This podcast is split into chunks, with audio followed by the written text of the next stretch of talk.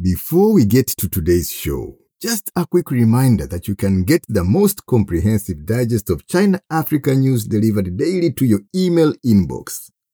Try it out at chinaafricaproject.com slash subscribe. Once again, that's chinaafricaproject.com slash subscribe. The China in Africa podcast is brought to you in partnership with the Africa China Reporting Project at Wits University in Johannesburg. The ACRP aims to improve the quality of reporting on Africa China relations through reporting grants, workshops, and other opportunities for journalists. More information at africachinareporting.co.za and our dedicated training website at africachinatraining.com.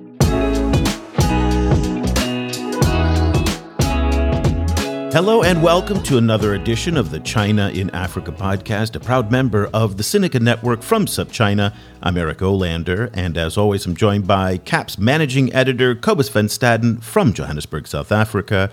A very good afternoon to you, Cobus. Good afternoon.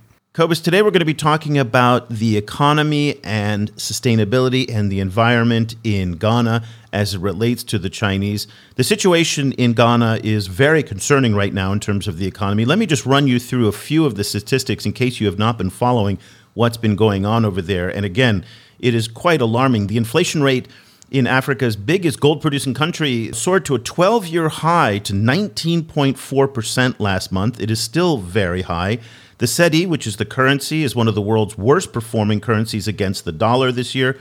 Total public debt, Cobus, now stands at $47 billion, which is about 77% of the country's GDP, and that's well above what the IMF likes it in that 50 to 60% range. And then here, most concerningly, more than half of what the government takes in in revenue is now being used to service that debt. So that is money that is not going to pay for social services or sustainability or all the other things that economies like Ghana's need to do to recover from the COVID 19 pandemic. Now, interestingly enough, we wrote last week about the relationship with the Chinese and debt. Ghana is among the top 10 recipients of Chinese loans in Africa, and it's oftentimes cited in these lists of where should we be most concerned about Chinese debt. But this is one of those cases where worries about Chinese debt sustainability is actually not an issue.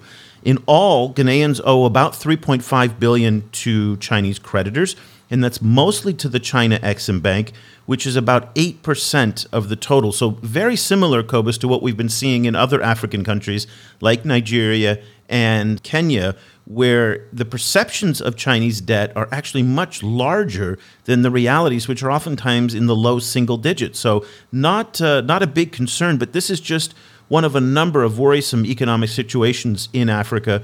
But unlike past crises, Cobus, we're not hearing anywhere near as much about the Chinese role. Yes, this is this is very interesting, um, and it's particularly interesting in relation to the, the kind of wider anxieties that there is about Chinese debt um, in, in, on the continent. You know, what's what's I think is going to be very interesting on, in how this shakes out um, is you know kind of ongoing ongoing you know dis- discussions about large scale Chinese projects, some of which have been very controversial and whether they might get reassessed, you know, kind of as as as the this economic problem gets gets played out. Well, let's look at the intersection now between the economy and sustainability and environment, and there are a lot of concerns to discuss in Ghana, everything from mining to forestry to fishing and to the effects that uh, extractive industries are having on the environment. And for that, we're thrilled to have on the program for the first time Dr. Francis Xavier Tuokuu is one of Ghana's foremost scholars in the fields of environmental and energy policy, clean energy technologies, and sustainability. He's also a research fellow at the Afro Sino Center of International Relations in Accra and an adjunct professor at Antioch University in New Hampshire in the beautiful northeastern United States. Francis, you are a very busy man. Thank you so much for taking the time to join us today from beautiful Keene, New Hampshire, and welcome to the program. Thank you very much for having me. Eric and Cobus, it's, it's a privilege to, to be part of your program. It's wonderful to have you on the program, and it's a very timely discussion to have given the economic uncertainties that are now confronting Ghana today. And I'd like to talk to you a little bit about the linkages between the economy and some of the sustainability issues that you have been following for many, many years. Talk to us a little bit about, again, where we are today in terms of the weakness of the economy and the country's commitment to pursuing governance on mining, fishing, forestry, and some of these other issues. Ghana has been producing gold for several centuries um, and other minerals. You know, so the mineral wealth of Ghana is never in doubt because the country is endowed with gold, bauxite, manganese, diamonds, and oil and gas resources. And it will interest you to know that Ghana was formerly called the Gold Coast because when the Europeans arrived in Ghana in the 15th century, they saw gold everywhere. So they named the country uh, Gold Coast. And it was only around 1957 when Ghana became the first country in sub-Saharan Africa to gain independence that it, you know, the, our forefathers at the time changed the name from Gold Coast to Ghana to befit its status as an independent um, nation. And so Ghana has mining gold for several centuries, like as I pointed out. But what remains doubtful is whether these resources have been transformed to improve the standard of living of the people. And on top of that, there's pervasive degradation of the environment, such as soil contaminations, air and water pollution, among others, in many mining communities. Meanwhile, the environmental policies that have been introduced to protect the environment and the citizens are not effectively implemented. And so sustainable, sustainability or sustainable development has been you know, recognized as a way of dealing with some of these challenges, including the economic challenges you pointed out. And so, but there's lack of understanding of sustainability or sustainable development in the context of the mining sector in Ghana. The concept is understood differently by different mining players. You agree with me that sustainability or sustainable development generally is a slippery concept. And so, because of that, various mining corporations, institutions have pursued sustainability or sustainable development, you know, the way they understand it. And so my work, you know, have come to the conclusion that to be able to integrate sustainability into economic development, we have to have a common understanding, a common framework, particularly within the extractive industry. We should have a common understanding of sustainability or what we mean by sustainable, sustainable development. And so we need to have a common framework to guide all mining operations. All the extractive industries should have a common framework. That way, we'll be able to have an effective implementation of sustainability initiatives or sustainability projects or programs. Until we do that, we will not achieve sustainability or sustainable development within the extractive industry. I, am I'm, I'm in a similar country as, as, as Ghana, South Africa, in, in the sense that it's also a, you know a country with, with a very long history of mining, and one where mining, the history of mining and uh, mineral wealth, is was very closely linked to its to the colonization of the country, and therefore you know in, in, in large parts, you know what we what one sees in many countries that, that are like that is local communities playing a, a, a, very low value role, you know, kind of as, as part of like, you know, kind of like being only labor, for example, or, or being completely excluded from, from land that they used to think of as, as their own because of mining operations there. Um, so you know, kind of looking at, at that at that kind of reality that, that I think is true in, in many African countries, how do you see that kind of sustainability framework being shaped? Are you looking at, at this happening at a national level? Should it happen at a regional level or even a continental level? And who should the kind of main players be in articulating that kind of set of shared sustainability principles? Yes, I agree with you. So it should, for me, it should happen both at the national level and subnational level. Yes, it is true that you know, communities are usually neglected in uh, all these theoretical and practical engagement or debates on sustainability. So let me put this in, uh, uh, you know, let me mention this to put the issues in proper context. The Minerals and Mining Act of 2006, I'm talking about Ghana's Minerals and Mineral Act of 2006, Act 703, as amended in 2010 and 2015, which is the mother of all mining laws in Ghana, states that wherever a mineral is discovered, it belongs to the people of, uh, it, sorry, it belongs to the president of Ghana. And the president of Ghana holds that in trust for the people of Ghana. And so if a mineral is discovered on your piece of land, that land no longer belongs to you. But the same law says that the original landowner should be compensated. But in most cases, little or no compensation is given to the original landowner. And so if you go to Ghana, the Wassa mining enclave, it has the highest concentration of mining activities anywhere in Africa. And about 70% of lands in those communities have been taken from the people and given to large scale multinational corporations as concessions, with little or no compensation uh, going to the landowners. And so uh, the landowners or the community are usually neglected in ownership of these minerals. And so, because of that, it has led to conflict, especially between corporations or mining corporations and communities.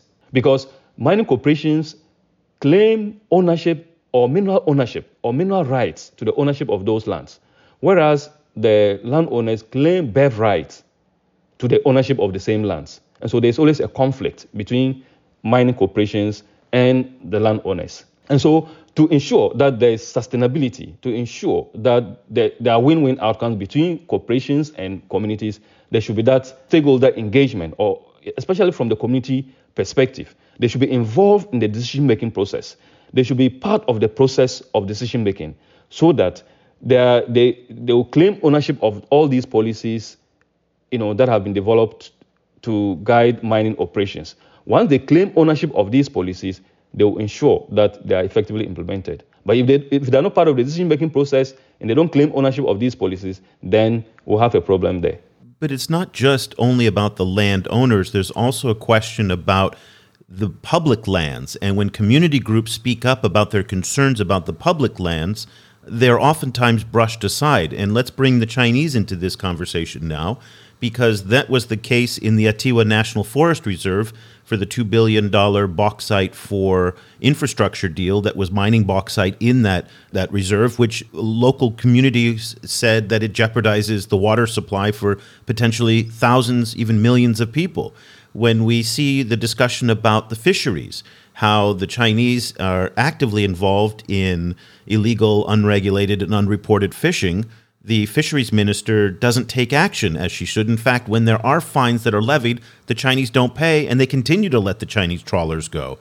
And then there was the Operation Halt operations. There were two operations that took place last year, and I'd like to play a little bit of sound because there, there's there's a point here that I'd like you to respond to. Now, for those of you not familiar with Operation Halt, it was a joint task force that swept into the western Ghanaian region in a bid to stop illegal mining, specifically along rivers.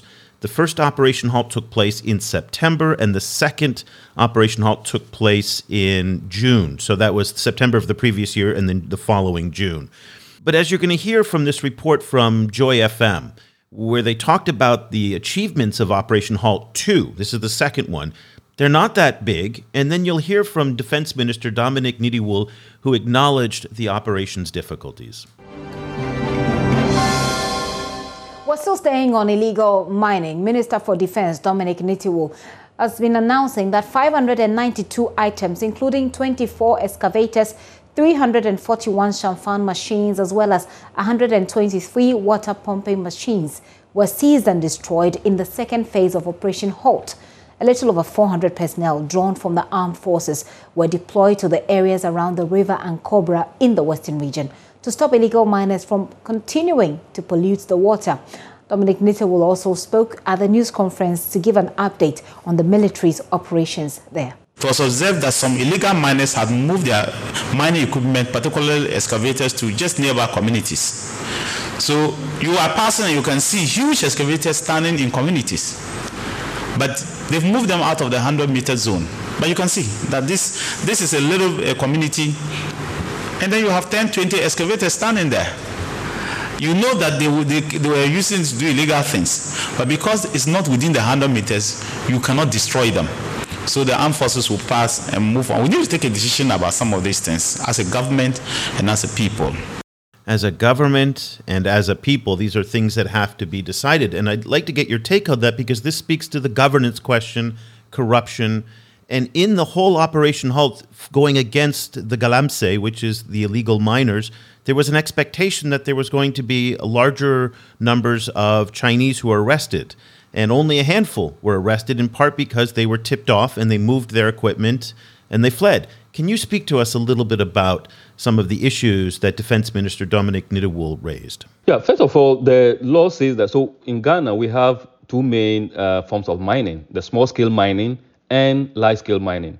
The small scale mining is divided is further divided into two legal small scale mining and illegal small scale mining. So the illegal aspect of small scale mining is what is called the galamsey, and that is what the minister uh, uh, talked about. And first of all, the small scale mining law states that only Ghanaians, only Ghanaian nationals can register can register and operate within the small scale mining sector.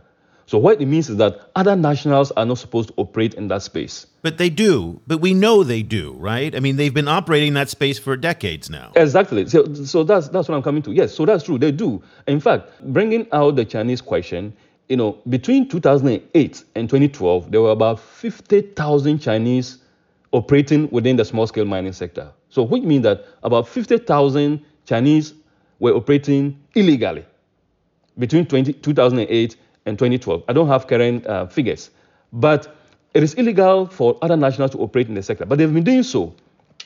And that, that is a problem. And our river bodies have been destroyed, our environment has been destroyed, and government, in an attempt to sanitize the sector, has decided to use um, the military, uh, including what you mentioned, the uh, Operation uh, Halt, Operation Vanguard, among others. But I think that the government doesn't fully understand the, the nuances within the sector. In fact, small scale mining contributes about one third of all Ghana's gold. One third of Ghana's gold comes from the small scale mining sector, which means that the sector has the potential to contribute to economic development. All the government needs to do is to make sure that the laws work, is to make sure that the registration process involved for one to register and become a small scale miner is not cumbersome. As it stands now, the process is very cumbersome and it's not decentralized. And because it's not decentralized and very cumbersome, most miners have decided that they are going to operate illegally. So, for instance, if you are in one part of the uh, the country and you want to register a small scale mining business, you have to travel to Accra, which is the national capital, to register. And you know, it's, it's, it's, a problem. So most people think that once those lands are, you know, they are, uh, uh, you know, they claim birthright to those lands. Why do I have to register? So they operate illegally, and that is one of the reasons responsible for the proliferation of small-scale miners in Ghana. And the Chinese, with the aid of some chiefs, I must say some chiefs, not all chiefs, some chiefs, are operating in the sector. Other nationals as well. They are operating in that sector. Meanwhile, the sector is reserved for only Ghanaians.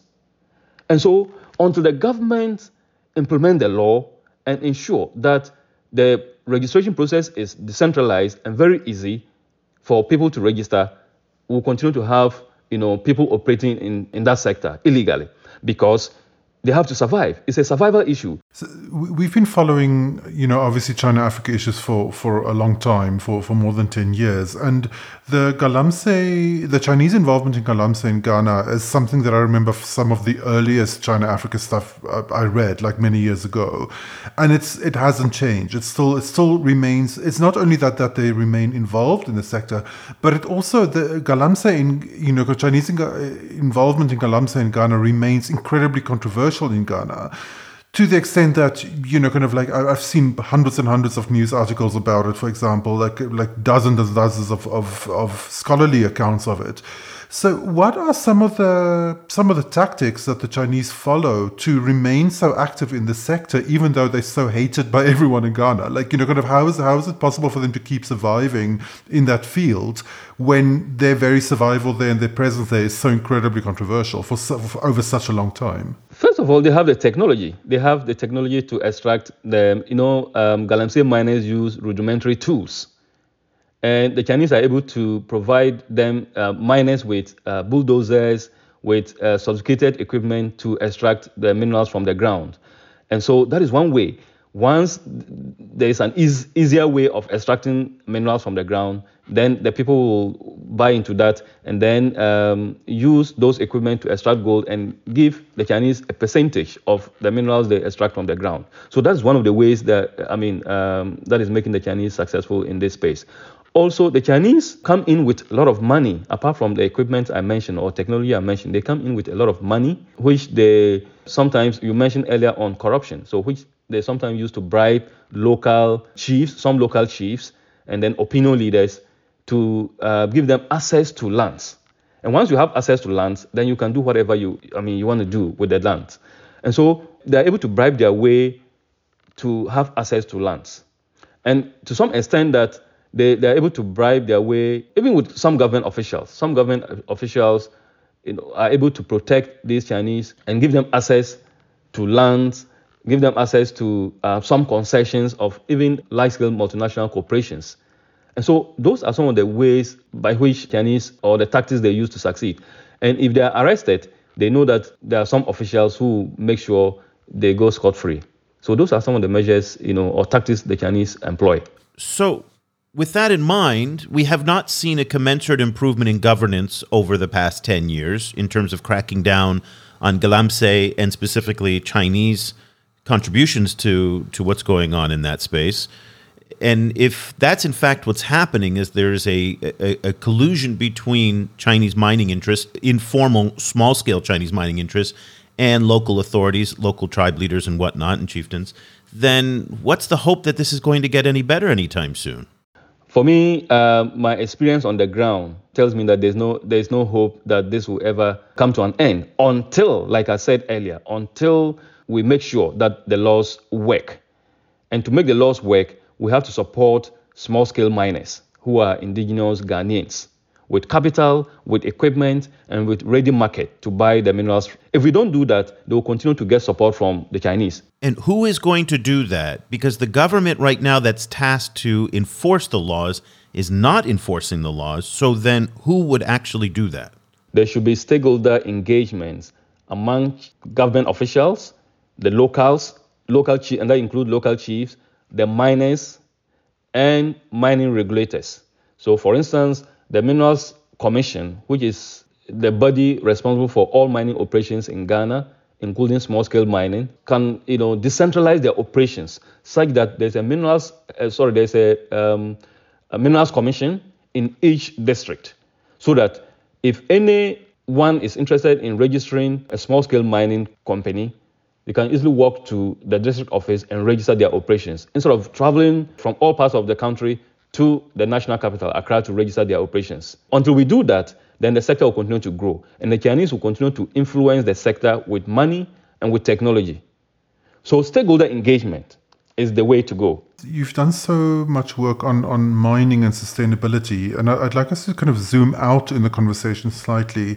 Around the time when when when the the um, the Ghanaian bauxite for infrastructure deal, be, you know, became news, um, and and with it, as Eric referred to, these community concerns about about large scale water pollution that will that would affect you know thousands thousands of people and very large scale possible environmental destruction of of of really important forest areas.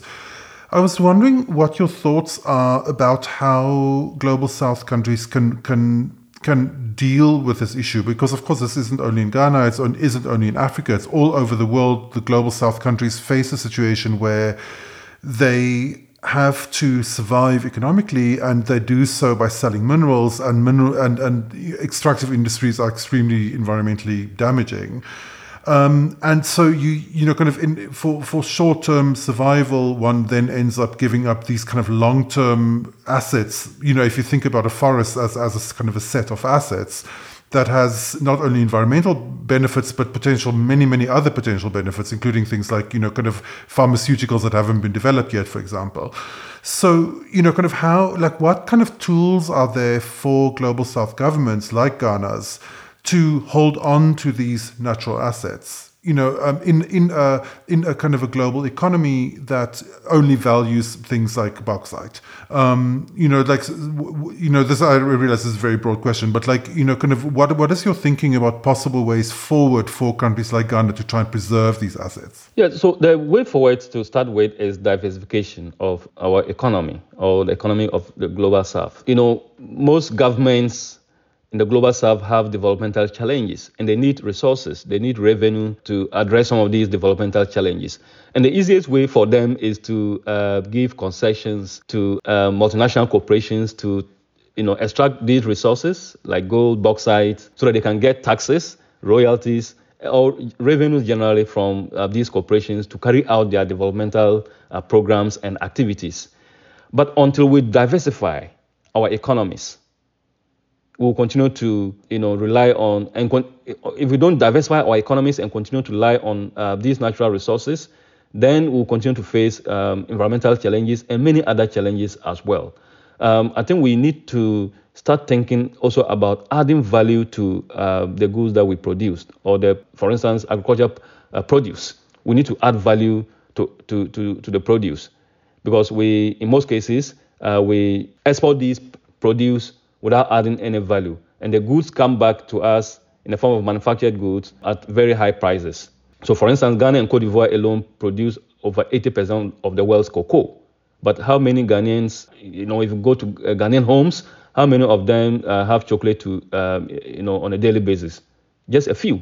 And so we have to diversify, uh, diversify our economies and, you know, add value to the uh, agricultural produce, add manufacturing to, you know, to uh, economic development, and not rely so much on our mineral wealth. If we rely so much on our mineral wealth, then we'll continue to face some of these challenges. So I guess my question is I live in a country here in Vietnam that's also a cocoa producer. About 10 years ago when I first moved here, there was no Vietnamese chocolate brand. But now there are a number of chocolate brands and you can go into bougie stores all throughout the United States and Europe now and you can buy Vietnamese chocolate. Uh, Marou is one of them. It's an excellent one. And if you go into the Mekong Delta here in southern Vietnam, uh, there are numbers of cocoa farms that are actually producing their own chocolate, branding it. They've got agents that ship it now around the world, and it's quite fashionable. So, this is something that's been done in the past 10 years where they are actually capturing more of the wealth from the natural resource, not just shipping out raw cocoa beans, but they've actually done it. And I guess my question is, and again, Vietnam is a country that is, I'm not, I haven't checked the statistics between Vietnam and Ghana, but it is on par with most African countries. It's at the mid level rank of African countries. So this is an apples to apples uh, or cocoa cocoa comparison here. If that's the case of what needs to be done, and countries like Vietnam are starting to do it, why hasn't it happened in Ghana? So there's lack of investment uh, in the sector. We need to encourage both foreign direct investment and local investment within the sector so that people will buy the raw materials, will establish manufacturing companies in Ghana and convert the uh, cocoa uh, beans into chocolate and other you know uh, products. That way, we'll even get uh, value for our, our, our resources than transporting the raw uh, cocoa beans, um, you know, uh, for foreign exchange. And so we need to encourage both local investment and foreign investment within the cocoa sector. We also need to give um, you know, encourage our farmers and support them more to continue to produce and you know and the value that the uh, you know the benefits that come with adding value the farmers will benefit at the same time you know so that is the way to go if not if we continue to export the raw cocoa beans we will not uh, get value why can't they get investment why I mean, again, I, am not trying to pit countries against each other, but Vietnam is able to do it. China is now starting to produce its own chocolate. For years, cocoa has come out of Ghana. It's one of the largest producers in the world. Ghana has been very effective at attracting investments in other areas. Twitter is opening up an office there, after all. Why is it so difficult to get investment in Ghana, uh, one of Africa's most stable countries? There's a great natural resource, a great talent base there. And, and this is not the most expensive operation we're talking about here. This is not like drilling for oil, for example. Why, why has it been so difficult? I think it, it, it boils down to leadership. It's sad to say it so, but it, it boils down to leadership. You know, because we have governments or politicians who, you know, go on political campaigns saying that if they are voted into power, they are going to move from a Gojbek economy. Gojbek economy here means production-based economy to manufacturing-based. And when they come to office, they are not able to do so. And it continues over and over and over and over. And you know that has been our bane. You know, so until we get the right leadership, I don't think we'll move forward in that direction. So leadership is the problem. It sounds like you know, like we, we've heard very similar things about about the problem of of overfishing, and particularly Chinese overfishing um, off the coast of Ghana. We we interviewed um, several activists dealing with that, and like talking about uh, about you know, kind of such levels of overfishing that um, that whole coastal economies are essentially collapsing, and it's all enabled by Ghanaian officials who, for example, allow um, Chinese trawlers to to be registered under under Ghanaian flags. Um, do, do, you see any kind of backlash, political backlash, coming against these governments from the you know this kind of bad management, or is it just, or is it a situation where the where the population is just so so kind of like with you know so cynical that and, and hopeless that that they don't expect anything to improve ever. Yeah, so the people are really angry over some of these things, especially over fishing by Chinese trawlers. And you know, over the past, since Ghana discovered oil in commercial quantities, uh, you know, production started in 2010. You know, fishermen have complained about lack of uh, low fish catch from their fishes, especially along the western coast, um, central region and western region, because you know uh, fishermen generally are not allowed to fish around where the oil uh, rigs are. And you know the oil rigs attract the fishes, and so they've been getting low yields from um, their their fish catch. And on top of that, there are Chinese uh, fishermen who are you know um, operating in that area, and so the people are angry and the government, you know, um, usually will say, oh, they will do something about it, or they are doing something about it, and yet nothing is done about it. And so, some, in, in, you know, sometimes people organize demonstrations, and you know, others just throw their hands in limbo and you know conclude that you know the all politicians are the same, and that's you know even the next government will do the same. And so, some have lost hope. Some have lost hope in the system or with the system. Others still think that there's still some hope. And so what they do is they organize demonstrations to drum home their points. But until we have the right leadership, you know, we'll continue to, to be in, in, in our current uh, situation. That's very grim, just because it doesn't look like, when we look at some of the politicians right now on the scene in Ghana, it's it's not very hopeful because a lot of the politicians, even like former President John Mahama, who's coming back to power, it looks like, or trying to come back to power, is very much going to bring with him some of the old politicians who never solved any of these problems. So, as uh, to your point, there is not a, much hope right now on the horizon. Uh, very quickly before we go, I'd just like to get your take on some of the new financing methods that have been introduced, namely by the Chinese over the past years, in order to leverage the country's resources for the badly needed infrastructure that's needed. I mentioned at the top of the program the bauxite for infrastructure deal was about $2 billion. And it was a pioneering deal at the time. It was a couple of years ago. Now that you've had a chance to look back on this arrangement, do you think it's been successful to date? Infrastructure is coming online as part of this arrangement, but does it meet your expectations? And can this serve as a model for the future, or do you think Ghanaians should stay away from this model? China imports about 100 billion dollars worth of uh, base metals, including bauxite, every year. And so they're interested in our bauxite, they're interested in our gold, they're in- interested in our, our, our mineral wealth. And so what they are doing is that they are bringing in infrastructure to exchange for our mineral resources. But the sad thing is that they usually come with cheap labor. You know, instead of using Ghanaian labor or African labor, they bring their own labor. And that's where I have difficulty.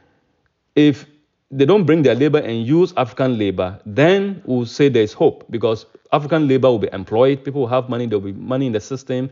People will, uh, because people will be employed, and you know, uh, people's livelihoods will be improved. But if they come to Africa, including Ghana, and they come with their own labor, then that's where I have uh, difficulty. If not, the infrastructure is good. We need infrastructure. There's infrastructure deficit across Africa, including Ghana. So what it means is that we need infrastructure. So if they bring infrastructure and take our mineral minerals, I mean, um, at, at negotiated terms, which benefit both of us, that is both Africans and Chinese, that is a good deal. But if they, as part of the terms, if they bring their own labor, and usually very cheap labor, you know, you know, that's where, like I said, that's where I have difficulty. And in some cases, where they hire local Ghanaians or local Africans, there's always the concern of safety. And we have cases of where locals died working for the Chinese. And so we have to look relook at some of these issues critically. Do you have evidence to support the assertion that the Chinese are bringing in their own labor for Ghana? Because the data that we see in countries like Angola, in Ethiopia, and elsewhere is that 85 to 90 percent, 90 plus percent of the labor hired for construction is local. Bringing Chinese workers over from China is a very expensive proposition now. It's not as cheap as it was 15, 20 years ago. So, is that are you basing that assertion on data, or is that just a broad picture? I mean, because I, I, in Ghana, I've not heard of large importation of Chinese labor to work on construction projects construction projects There are Chinese in uh, you know in Ghana um, in many of the Chinese uh, uh, projects. Um, if road projects, um, building projects, you see Chinese everywhere, with very few Ghanaians. You know, so I'm I'm I'm basing my argument on you know on a very broad perspective and what I have seen on the ground. Um, yes, so Chinese come with their um, um, their labor and I'm also basing my argument on, um, you know, what is reported out there in the media. Some people say uh, the media is not friendly to the to, to Chinese, to the uh, to China or to Beijing, but I don't see that to be entirely the case. As you know, um, from my own experience, in few countries I've visited in Africa, point to the fact that they come with their labor. Looking forward, um, how do you see the Ghana China relationship going forward? I mean, so, so many aspects of the relationship are the kind of like some are some of these kind of key examples of bad practices in Africa. You know, kind of the galamsey, the the the overfishing, you know, um, the environmental destruction. Like in, in a lot of cases, that the you know the, you know China Ghana relations can be kind of chalked up as as as examples of of of just bad practice, you know, and and of, of like reasons for for for African countries to not work with China. Um, do you see that changing? Like, how, how do you see that that relationship and that interaction shifting over the next while? Yeah, if we continue to have agreements that are mutually beneficial to both parties, then that relationship will be strengthened. And to do that, we need to have we need to negotiate fair and you know fair agreements, and also we need to have constant communication and be accountable and transparent in all our dealings. Until we do that, one side will only benefit at the expense of the other. And that is the only way. So if we negotiate or if we have agreements that are mutually beneficial, then you know it'll bring win-win outcomes. And one, once we have win-win outcomes, then the relationship will strengthen. Because China, you know, has been on the continent of Africa for a very long time, and you know, it is about time we have agreements that are mutually beneficial to um, all parties. And that's the way I see it: being transparent, being accountable, and you know, communicating constantly, so that citizens of China and that of Ghana will understand what is going on and so that uh, negotiations are not done uh, in secrecy with confidentiality clauses. Well, that is an excellent place to end our discussion on a somewhat hopeful note about what needs to be done for the future. Dr. Francis Xavier Tuokuu is one of Ghana's foremost scholars in the fields of environmental and energy policy, also a research fellow at the Afro-Sino Center of International Relations in Accra, and an adjunct professor at Antioch University in lovely Keene, New Hampshire, where he joins us today. Francis, thank you so much for taking the time to share some of your insights on this. Absolutely fascinating. We really appreciate it. Thanks so much for having me. Okay, Cobus, there you have it. Not a lot of room for optimism. I mean, I think that was probably the most sobering assessment that we've seen on the future of this, of at least this corner of the relationship in a long time, and especially on these environmental issues. That unless there's better governance on the ground in Ghana, this is not going to improve.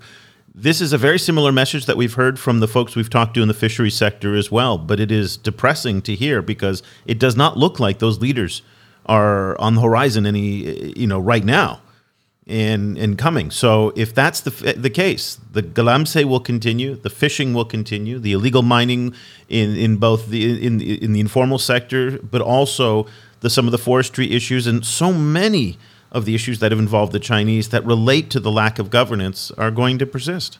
this raises so many different issues for me. Um, one being the issue that, that I think you know we're seeing a very strongly pushed from the United States at the moment is is this strong division between between um, autocracies and democracies. Obviously, Ghana is you know kind of is, is a is a famous democracy. It's you know it's it's very uh, it has very um, very vibrant kind of political culture, but it raises these questions about about where you square the issue of democracy with the issue of governance.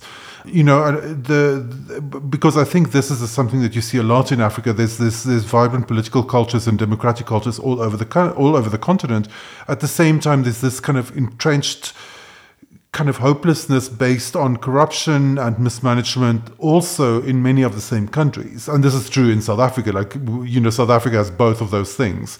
Um, and it, it just makes me wonder a how you get over that but b it seems to me that this this kind of like focus on democracy in exclusion of of hard hard questions about governance seems to be missing the point a little bit. What what do you think? I think it misses it a lot. I think this is again we got to get back down just to the thing that I keep talking about is to practical solutions and what can be done to bolster governance on the ground. All this highfalutin rhetoric about democracy and freedom and things like that, sure, great, fine, whatever.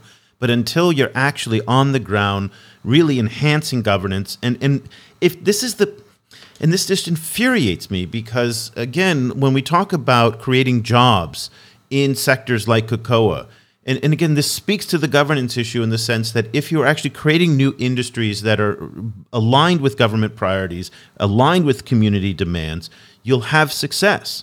And the fact that the cocoa business has not been able to attract the investment, despite the fact that the United States, the European Union, the Japanese, everybody pumps in hundreds of billions of dollars of aid money, but they're not pumping in the seed money. Now, this is the kind of thing that the DFC, the, the Development Finance Corporation, does an excellent job in, by the way.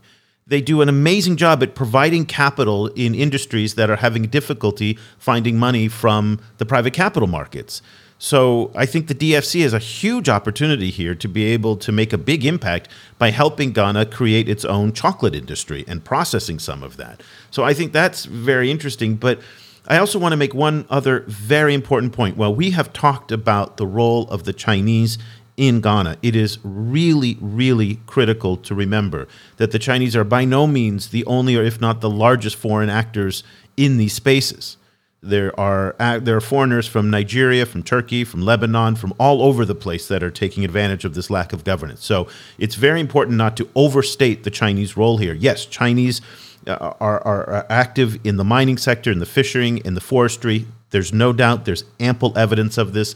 There's the question of the transparency in the loans and the contracts. We've heard that over and over again. And also this question of the use of Chinese labor. That is very interesting. I would love to see some data.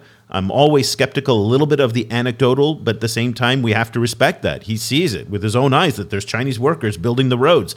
That's something that shouldn't happen either. And you would think that Chinese companies would be sensitive to that in places like Ghana, where unemployment is an issue and where you do have a, a talent pool that's easily accessible, English speaking too. So you can't even chalk it up to language. So there are so many things for us to kind of digest here, but I did want to kind of put some of those things on the table. Yeah, I think it's really important. Um, you know, like this this issue of this of this kind of total breakdown of trust between between populations and and officialdom is is such a fatal one in Africa, and it it it it, it it explains so much of the the problems in, you know on the continent and it's so difficult to solve um, and it's so easy for external actors to kind of play into that gap um, and you know yeah i'm not really so sure what i'm what, where i'm heading. It's you know it's just it's just it's it's such a striking problem and it's such a difficult one to solve and i kind of wonder you know what one does about that you know because it like the like so many so many kind of aspects of culture that leads to development. Like for example the this kind of like concept of kind of national culture and national heritage that leads to that that, that fuels development in many east asian countries falls down that gap you know kind of it becomes it becomes impossible to kind of to, to galvanize kind of national resources and national energies from a from a population if that kind of lack of trust is, is so pervasive. And yeah I, I don't know, really know what to do about that you know it's it's it's a it's a, such a difficult problem. Well, if you're looking for a great example of how a company started up here in Vietnam in the cocoa business, look up the case study of Marou, M A R O U chocolate. It is a fascinating story, and it has sparked. No, they were French who started it up here about 10 years ago, two French guys. But what's interesting is once they found success, all of these copycats came out. And all of these other farmers turned some of their crops over to cocoa, started using part of their cocoa export to be able to make their own chocolates, and they learned from it. And it created this whole industry that's here now. Now we can go to the supermarket down the street, and there are 15, 20 chocolates from here in Vietnam. And so I guess that first spark is so important in Ghana. And that's where uh, either private investors, the DFC, somebody can get involved, even a Chinese investor. There's a huge demand for in chocolate in China. This would be a fantastic project to work on. And, and again, it, Ghana is just so well suited to do it.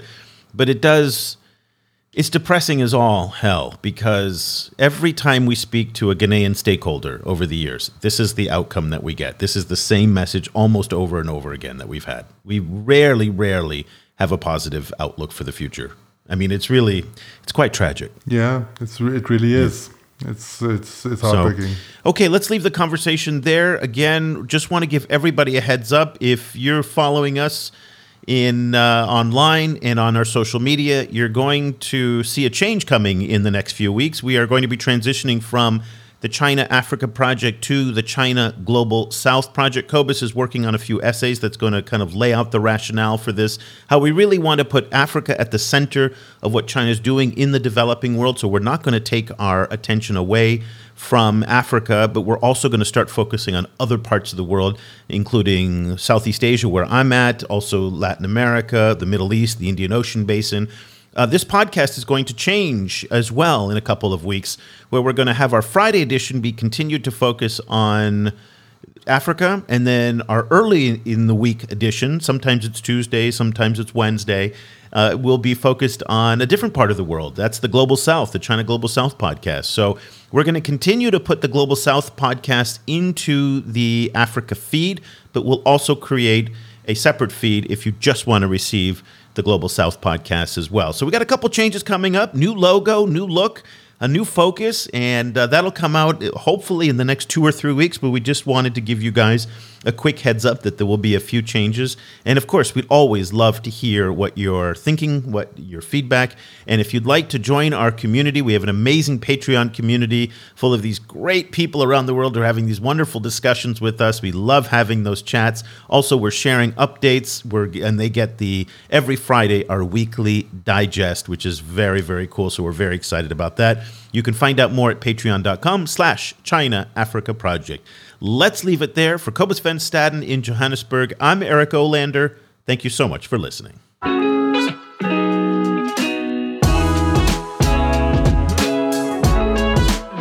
The discussion continues online.